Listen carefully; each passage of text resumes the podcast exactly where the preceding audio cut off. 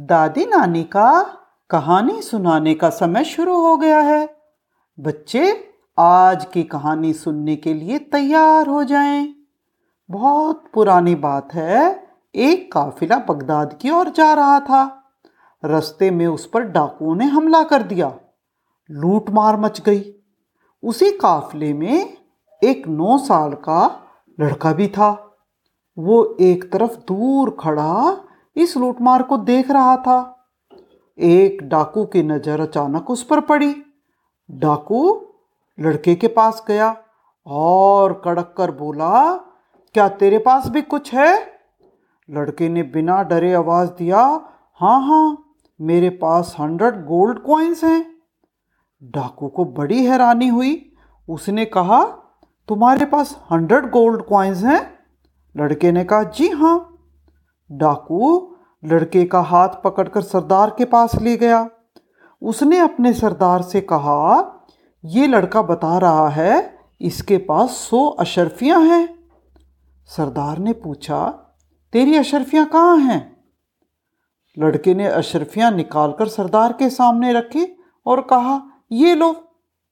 सरदार बड़ा हैरान हुआ। उसने कहा, अरे लड़के अशरफियों को, गोल्ड क्वाइंस को इस तरह रखने का तरीका तुमको किसने बताया? लड़का बोला, मैं झूठ कैसे बोलता? मेरी माँ ने मुझे बताया था कि झूठ बोलना पाप है। सदा सच बोलने चाहिए।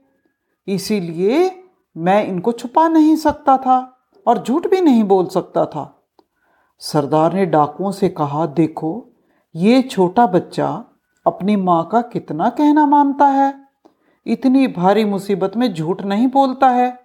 और हम लोग हैं, इतने बड़े होकर भी नेक रास्ते पर नहीं चलते। सदा लूट मार करते रहते हैं। सब डाकुओं ने एक स्वर में कहा, सरदार, बात तो ठीक है। हमें भी अच्छाइयों के रास्ते पर चलना चाहिए। आप सरदार ने डाकुओं को आदेश दिया इन सब का लूटा हुआ माल सबको वापस कर दो। डाकुओं ने सब सामान वापस कर दिए और सरदार ने आगे से कभी भी लूटने मारने करने की कसम खाई। सच बोलने वाले उस बालिक का नाम अब्दुल कादिर था। बच्चों, वो बड़ा होकर एक बहुत बड़ा संत बना। आज भी मुसलमानों के बड़े पीर के नाम से वो फ़ेमस है। उसकी समाधि बगदाद में है। हर साल बहुत सारे लोग उनकी समाधि के दर्शन करने के लिए जाते हैं। तो बच्चों, आज की कहानी यहीं ख़त्म होती है।